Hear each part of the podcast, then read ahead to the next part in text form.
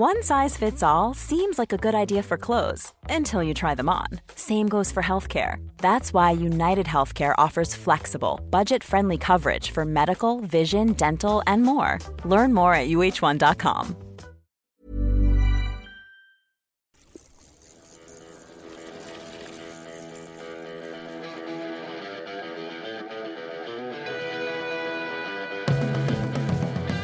Welcome to the Bradley Wiggins Show by Eurosport, the home of cycling, in association with Laka Bicycle Insurance. I'm Graham Willgoss, and Brad, stage 13 of the Tour de France was another cracker.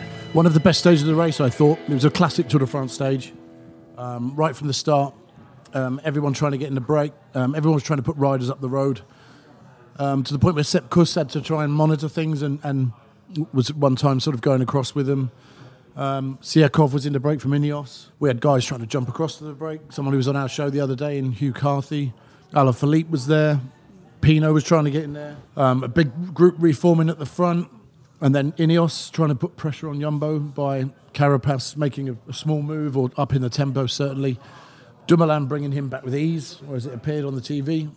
And then um, the cracking of Bernal, I think, was the main story of the day. Uh, not, not cracking in the sense that he lost everything. He's still third on GC and not that far behind, really, in monetary terms, you know, a minute or so.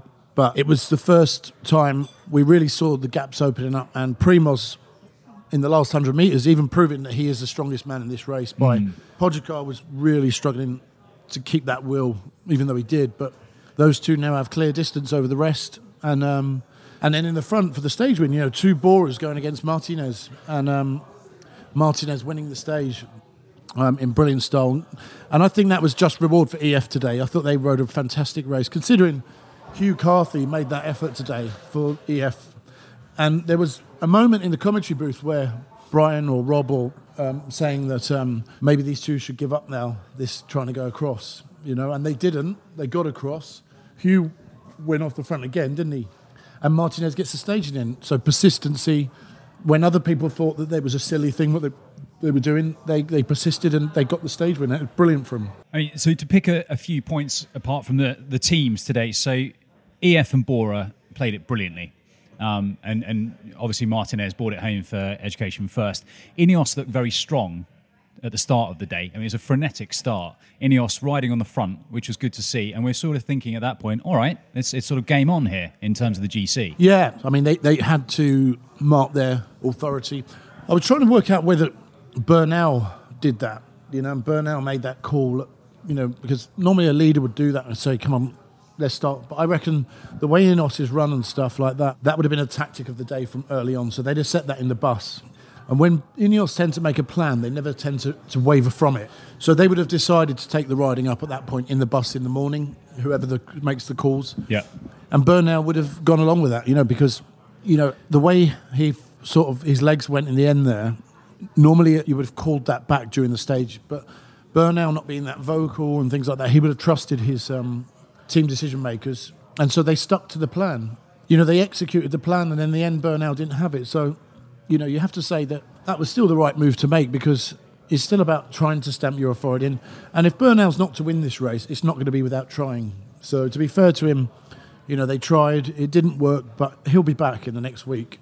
I think he's going to get have better days in this Tour de France, but but Primoz Roglic again today. Well, there's, there's, plenty more climbing to come for Bernal to, to, get that time back. So you said it's a minute or so. He's he's sorry, one second shy of a minute on GC. We've, I mean, we talked about Ineos there. For Roglic, you saw Sepp Kuss and Tom Dumoulin really putting in a shift and really marshalling the rest of the peloton today and delivering him to a point where he could take it up. And now he's got the lead on. He's, he's you know he's got a substantial lead at this point of the race on GC. Yeah, I mean, I wouldn't say it's substantial to the degree where he's got it in the bag, but let's not forget Pogacar won the time trial the national championships, beating Primoz. So this time next Friday, they're going to be getting ready for the last time trial of the Tour de France tomorrow, in a week's time, of course, at the Planche des Belles Filles. So take out of that Paris, which is a stage, but it's not really a stage. You know, it's a it's a, a ceremony and um, a sprint finish. We've got seven days racing left. Six take out the rest day. So there's six stages left in this Tour de France now for them guys to make a difference, really. So time's running out, really. And, you know, with every day that goes past, Primoz is a day closer to that time trial. I think as it stands, what's the gap over? Pogacar is 44 seconds. Egan Bernal is then 59 seconds, and Rigoberto Uran has crept up. So it's been a very good day for uh, for EF. He's on one minute and ten on GC. So 44 seconds. If it was to stay like that till the Planche des Belles Filles, is by no means a done deal. You know, on a bad day up there, and you could lose, you could easily lose that to Pogacar. Um, it, it it's going to be a cracking last week. Um, you know, will I can't see Primoz fading that much. I mean, he's just in such good shape, such good experience. He won the Vuelta last year. I don't think there's any question mark. If anything, Pogacar could falter a little bit, um, but I don't think Bernal's done yet. And this time last year, Bernal was still two minutes and forty odd seconds behind Yellow Jersey and Alaphilippe. Um, and he was over a minute and 40 or minute and 30, still down behind Geraint Thomas this time last year. So it's not a done deal. There's plenty of climbing to come. As we said, two races or three races if you count the uh, the Gruppetto um, coming in within the time limit today. So the GC race. Um, First of all, the race to the line. Here's how Carlton Kirby called it for us on Eurosport.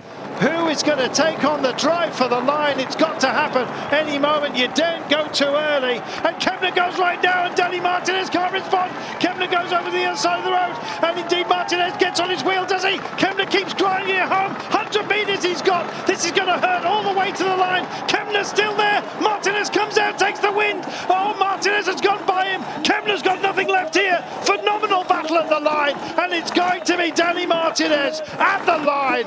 Wonderful stuff. Kämna rolls over about 10 bike lengths in, a, in the last 15 metres. So, Brad, a couple more words on Danny Martinez, EF. Um, of course, your old boss, Jonathan Vaughters. Hey, Um, hey, how's it going? I mean, very quietly, or not so quietly now, they've, they're having a very good Tour de France. They're having a fantastic tour, and uh, they deserve it. You know, they they had a bit of diff- bad luck in the first week. You know, they had a few crashes and things, didn't they? They're a great team. Um, Charlie Wegelius is at the helm as well, who's got a very great cycling mind, great tactician, um, and they deserve it. You know, and, and today I thought they they deserved everything they got today with Hugh Carthy doing what he did to go across that gap.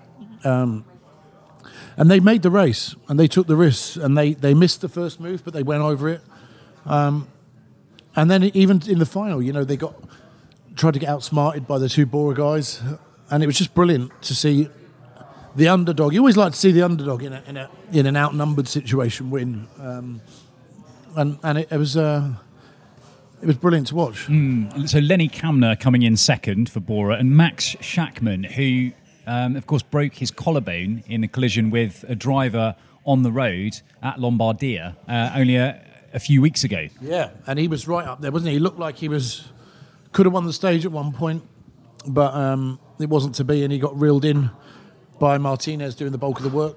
Alaphilippe, yet again in the breakaway. He's been in the break every day, isn't he?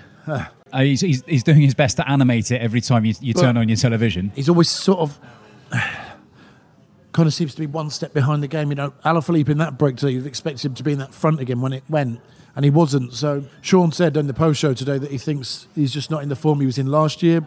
You know, maybe you could say that. It's, it's almost like he's on automatic. It's sort of like, well, this is what I do, so I'm going to animate Yeah. the race, even if I don't feel like I've got the gas, because he must know he doesn't have the gas. So, like on a day like today, having having um, his legs having failed him yesterday. Well, I mean, yeah, but he's still that's Julian Alaphilippe, isn't it? And um, he's had a strange race in some ways. I know he's won that stage, but to attack when he had yellow, to attack when he had yellow, and then drop back 18 minutes, um, and we suspected in order so he could have be up the, attack most days and go up the road, which he's done, but he's not had that final third. He's always lacked in the final third to, to get another stage win. And he's he's lacked it with with riders that have sort of outpowered them really and outstrung, outplayed you know were stronger than them particularly today. Because once the road goes uphill you know there's no hiding. Uh, the other day with um, Marc Hirschi. who that was a class win um, it really was um, but he's still there and you know people want to see the biggest riders in the field in the field up on the front there and Alaphilippe is that. Pierre Rolland I've been surprised by actually. So long had gone by the last year I always forgot Pierre was still professional I thought he'd retired. Who came in fifth today. and he was up the road yesterday um, and it was really nice to see him back Pierre. He's you know one stage in the tour in the past. You think he won that stage in 2012 I'm sure he won to La Toussuire when I I we went up there. Um, so it was great to see him back. It was the it was the hardest alpine stage it was billed as at the time. Yes, it was. I think we had 5,000 metres of climbing, you know, 100 odd kilometres. 112 or something, I think it was. It's condensed to say the least. Yeah. What, in 2012? Yeah. Yeah, and don't forget, I won the tour and it was an easy tour that year. Um, so we talked about Dumoulin and Sepp Kuss, and of course, um, in previous podcasts, Wout van Aert being so important to Roglic. I, I think I mentioned before that Pogacar has been an extra ally to him, the two Slovenians. I mean, they're one and two on GC. But did we see that again today? I mean, it was it was Pogacar who who blew uh, blew that group of favourites apart on the final climb by attacking first, and he took Roglic with him. Do you, Yeah. do you get the feeling that they're kind of working together at the moment? No, no, no, not working together. I just think Primoz realises his strengths and he doesn't want to let him get too far. It's in both their interests to work together because they're clearly the two strongest riders in the race when it goes uphill. But if, if Pogacar attacks, then you're going to go with him. Um, so Primoz has to do that. Um, and once they're there, then yeah, it's in their interest to work together. But they're, they're great friends. It looks like they have great respect for each other. Um, they're countrymen. Both the question. I'm sure in a week's time, Pogacar finishing second in the Tour de France, if it remains as it is, that's not to say he doesn't want to win it. I think if you'd have given him that at the start of this race, he'd have took it. So it's that funny thing of kind of working with Primoz because at worst I'm going to finish second. You know, you, you know, Stefan Kruijswijk did, did it last year. In once he was third, he wasn't going to attack and risk trying to push the envelope out to win the tour and lose everything because it becomes a game of well, do I do I secure a podium or do I risk trying to win the race and do hmm. better?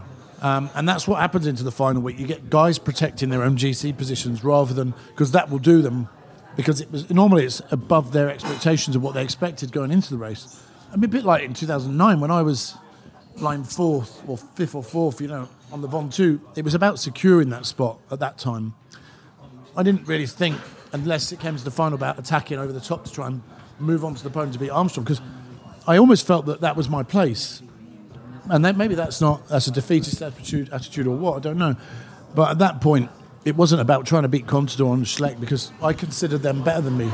And a lot of riders are like that. A lot of riders will look up at Primoz and think, maybe Pogacar, you know, can I realistically beat him? Um, whereas a lots of other riders, Nibali and that, they'll never settle for the position they're in. They'll rather lose everything and attack to win. It's win at all costs or nothing. And that separates a lot of the riders, that winning mentality. I mean, Pogacar has, has hauled. He lost time um, last week, and he's hauled that back this week. Another man who looks strong today, Richie Porte, has hauled um, some time back. Yeah. he was fighting doggedly to stay in touch uh, with with Pogacar and, and Roglic. His reward is that he's back in the top ten on GC. That was brilliant to see from Richie. Um, you know, he's he's got better this race, and it's nice reward. Really, I think he can climb higher now in this last week. This last week's made for Richie. That'll give him a lot of confidence, and he's a lovely guy. He's just had his second child during the race, and it'll be great to see him move up further. Um, yeah, and he's obviously in the top ten, and it's he's one minute and seven behind a podium spot as it stands now. The way the devastation on that last climb today between those GC guys. Richie Porte's moving forward, other people are moving backwards. It is not beyond Richie that he could climb onto the podium in this tour, and that must be his goal now. The way the last week is, the way his legs are coming through now, Richie, um, the, the last time trial, Richie's a great time trialist up there. It's feasible that he could get onto the podium in this tour, and that would be great reward for him with the bad luck he's had the last few years. Um, a word on Dave Brailsford because he's not used to his team having to play catch up, is he? How will Ineos be approaching the race from here? You said earlier, that, you know, they've got a plan, they stick to it. We saw them, uh, what we assume uh, would have been their plan, sticking to, to going hard from, from the off today. Now that Bernal is, is not necessarily where he would have wanted to be, how does he approach it? Well, he's not where he wants to be, but he's still just a minute off. You know, next two days we got a rest day, and then you know he'll come. He might come round. You know, you have bad days in the Tour de France. If this is his one bad day, you know, let's not write him off just yet. He could have a great last week, and let's not forget how far he came back last year. I mean that that time trial last year, he lost a packet in the time trial last year, and that was rare for him. Bernal is by no means done. They will recalibrate, replan for next week. And we could see Bernal lighting the race up next week in the high mountains because I think that's where his strengths are going to lie. All right, we'll be back with more from the Bradley Wiggins Show right after this. Laka's collective cover is made especially for cyclists for life on and off your bike. Laka has flipped outdated traditional insurance on its head with no more fixed upfront premiums. Instead, your monthly contributions are based on the collective's claims that month. Your max monthly price is capped, but the savings are all yours. Plus, 80% of your money goes straight back into the collective, fixing, replacing, and helping. And the other 20% keeps their wheels spinning. It's as simple as that.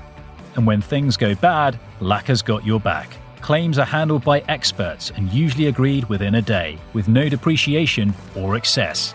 They've ditched annual contracts locking you in. With Laka, if you want to leave, you can, anytime. Head over to www.laka.co where new customers can get £10 credit by signing up today with the discount code WIGGINS. Welcome back to the Bradley Wiggins Show by Eurosport, sponsored by Laka Bicycle Insurance.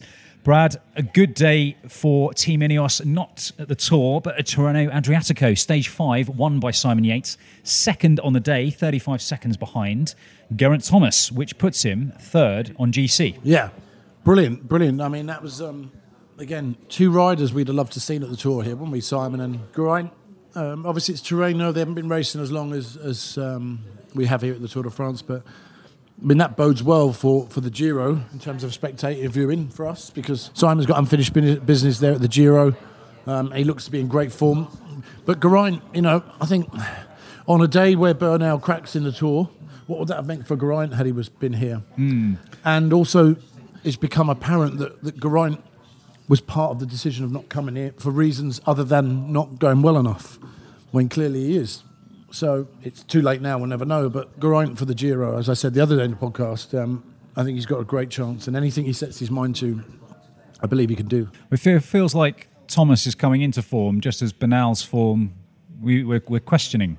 But that's bike racing. I think we're blessed with the fact that we can have both these races on at the same time. Um, Chris Froome, unfortunately, suffered a crash, didn't he? Froome lost a lot of time today. However, another Brit, James Knox, high up there on GC, only one minute and 21 seconds behind in sixth. So three Brits in the top seven overall. Yeah, it's amazing, isn't it? And um, James, you know, he's gone from strength to strength from his. Um, his ride in the Vuelta last year. He's very impressive. Uh, so throughout last season, I mean, the, the he was, yeah, but he particularly really... at the, the Vuelta, we followed him closely at the Vuelta last year, and you know his trials and tribulations there, his ups and downs, and, and um, he's really, you know, growing every year really, and, and becoming the, the rider everyone knew he was. So it's great to see really, and I think he's he's he's set for a, fantastic Giro also. You know, we're a top ten finish there. I mean, we could have three or four Brits in the top ten at the Giro. Three, yeah, three in the top ten would be uh, would be something to shout about. Well, you can catch Tirreno Adriatico highlights each day on Eurosport after the day's Tour de France stage until Monday. Brad, one more thing on the tour before we we, we move it on. Um, so we've we've seen Primoz Roglic win a stage. He's, as we know, favourite for the yellow jersey. Do you nowadays have to win a stage in order to do the yellow jersey justice? Um, not necessarily. Um, but I think it's inevitable if you do win the Tour de France that you will pick up a stage somewhere there because you're racing in the front most days. The reason you're in the jersey is because you're in the front, and it's, it's very rarely that the tour winner doesn't win a stage, but it does happen. Is it necessary to? No, I don't think it is. I think it's more of a, a, a, mark of how dominant you've been or how dominant your team is. So, so thinking back to 2012, I mean, given that you were the favourite for the time trials, was there pressure on you to win a stage as well as take the overall, or was it just part of the process? Um, only if it worked out that way. I mean, the time trials, what I expected to win anyway. I was unbeaten that year in the time trials, but so I guess it would have been nice to win a road stage in the tour, but it wasn't not at the detriment or not at the risk of doing damage to the to the to the GC. Because we, have rarely seen a team so dominant in terms of in terms of stage wins since that 2012 tour with with you and Cav and Froome on La Planche des Belles Filles. Yeah, yeah, but we had riders in every department there. I mean, I remember a stage into uh, where was we down on the south coast somewhere, and I led out um, we went up the very steep climb in the middle of the race and down there was crosswinds and then I led Edvald Boasson because we were trying to get him a stage win as well because he'd done so much work for myself and Cav and Cav had been dropped because we went over this climb and I th- I tried to help Boasson but thought this would be a great reward for him so we were getting a bit greedy actually And um, Luis Leon Sanchez had had a go at me on Twitter that day, saying that they're just getting too greedy now. You know, Wiggins needs to respect the race more and not do lead outs for his teammate. Because I came around the last bend, 200 metres to go, leading out Edvald Boasson. And I think um, Greipel won the stage that day, and Eddie was second or third. But it was my way of trying to repay back Eddie to give mm. him a hmm. stage win. Did they say anything? Anyone say anything to you in person in the peloton, or was no. it all just on? It's always all, on Twitter. All the bluster on Twitter. But it was all right. I mean, um, another Brit doing uh, brilliantly abroad, Lizzie Deignan, uh, yes, and her Trek Segafredo team. So today was also uh, an embarrassment of riches for in terms of racing. The first stage of the Giro Rosa, so a 16.8 kilometer team time trial won by Lizzie's team, uh, Trek Segafredo. As I said, that puts Elisa Longo Borghini in the overall lead. Lizzie Deignan continues to have an outstanding season. Uh, after taking Plouay and La Course. Yeah, and uh, she's got a real chance of winning this race now. Um, she's clearly in the form of her life. I would say the form of her life because she's not only back to where she was before having a baby, she's, if not better, mentally stronger athlete, I think. She's in a, a much better place she's got perspective now on her life, which is a, in, in, enabling her to perform at a higher level. Her confidence. I watched the interview she did with um, Orla Chennaoui earlier, and she she just looked so relaxed. She was talking about the relationship she has with Longo Borghini, is it, in her team? Yep. And how telepathic that relationship is.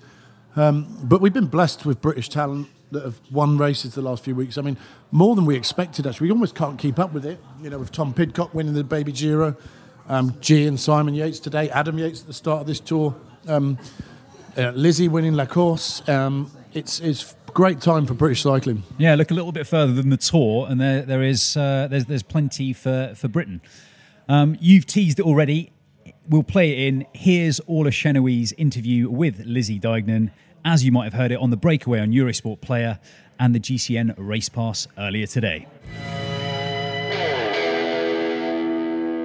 Lizzie, here we are. You're about to embark on the Giro Rosa. How do you feel? I feel really excited. Yeah, I feel really fresh and ready to go. It's been uh, nice to have kind of an easy week running into a stage races. It's been a while since we've had the opportunity to really rest and you know get ready for a stage race. The course is a little bit different this year to what we've seen in the last few years, anyway. It's a day shorter, obviously, but we don't have those long um, alpine slogs. It's a bit punchier, it's a bit more aggressive. How does that suit you? I think it suits our team really well. I think it will really come down to tactics this year. Um, I mean, okay, we don't have any famous col finishes, mountaintop finishes, but I think there's still plenty of climbing. Every race has still got a lot of elevation, so that culminative effect of climbing will definitely catch up. And those last stages are really hilly, so um, I still think it's a climber's race. you must be feeling pretty confident. The the teamwork that you have established and demonstrated with Elisa Longo Borghini in particular, but I'm guessing as well with you know the race directors back in the car, it feels like something that is that has moved into a new level of late, has it? It's definitely one of the best teams I've ever been in in terms of our physical ability, but also just getting on with each other. It's, it's just a really nice place to be, and I think that uh, translates to the way we ride as a team. Tell me about that almost telepathic relationship that you seem to have developed with Elisa Longo Borghini. It's fascinating to see from the outside. How does it feel in the inside? It's great. It's um, not something you can really manufacture that kind of feeling with another rider. You, I think you either have it or you don't. And luckily, me and Elisa seem to have really clicked on and off the bike. And um, I think our styles also really complement each other. Obviously, I'm a little bit punchier than she is, and she's more of a, a climber and a time trial specialist than I would be. So coming into a final together, we're really able to play off each other. And so far, I've been the one that's benefited, obviously, with the two wins. But I think uh, you know, hopefully I'll be able to repay her in the next couple of races. Lizzie, you've won the biggest bike races of them all. Um, you took La Course recently, which has a huge platform, if nothing else. How special a win was that for you? Really special, and again, just super special because of the teamwork that went into it, um, and also the fact that it was on TV live. Everybody saw uh, how strong Trek Segafredo was. To finish off a race like that against Marianne Vos, um, in such a tight finish. Yeah, it was it was special and it was close to home for me. And, and like you say, everyone understands the Tour de France. Um, when you say it to a person off the street, they, they know what the Tour de France is. And uh, to have a kind of slice of that platform for the women, I think was really good. It's an amazing time to be a professional female cyclist. I think we're on the cusp of some really great things. Definitely during my career, I've seen huge uh, development and progression in the sport, and we're at a time now where um, it's kind of a tipping point, and something like the Tour de France is obviously the pinnacle of cycling in general. So to be able to have a women's one um, would be phenomenal. Yeah. Brad, before we go, stage 14 tomorrow, Clermont-Ferrand to Lyon, 190 kilometres, a lumpy old day, a lot of smaller climbs. It looks like being another day that will have quite a bearing on the GC. Yes, um, and also we didn't mention earlier, did we? But um, Bardet crashed today, Quintana, didn't they? Um, Bardet and Quintana crashed hard, and that, that looks like the end for France's Yeah. GC hopes for another year. Bardet didn't look good after that, did he? No. Um, there was some talk of potential concussion as well. Um, comms, they were talking about it on comms. I mean, it's a shame, but this is what the Tour de France is about, and you never, it's never over till it's over. And um, but tomorrow's another tough day, and everyone's going to have to recalibrate, regroup, and and get on with it. And the tour never stops. You know, it always moves on to the next day, and it leaves. It doesn't wait for anyone. On concussion, very briefly, have you ever had a whack on the head and, and continued racing and thought, hold on a sec, I'm not all quite right here? Um, Yeah, no, not not not so much carried on racing. I think whenever I crashed and had serious head injury, it was probably game over. But some would say I've never been the same since.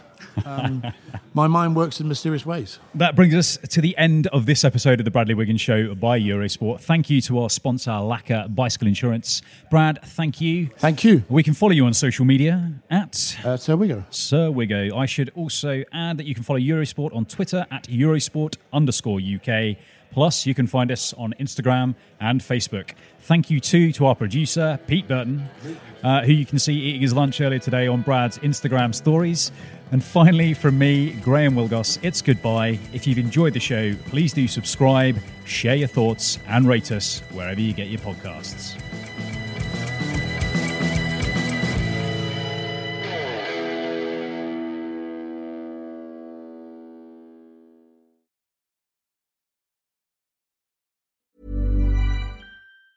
Ever catch yourself eating the same flavorless dinner three days in a row?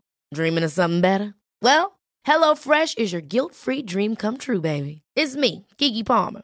Let's wake up those taste buds with hot, juicy pecan-crusted chicken or garlic butter shrimp scampi. Mm. Hello Fresh. Stop dreaming of all the delicious possibilities and dig in at HelloFresh.com. Let's get this dinner party started.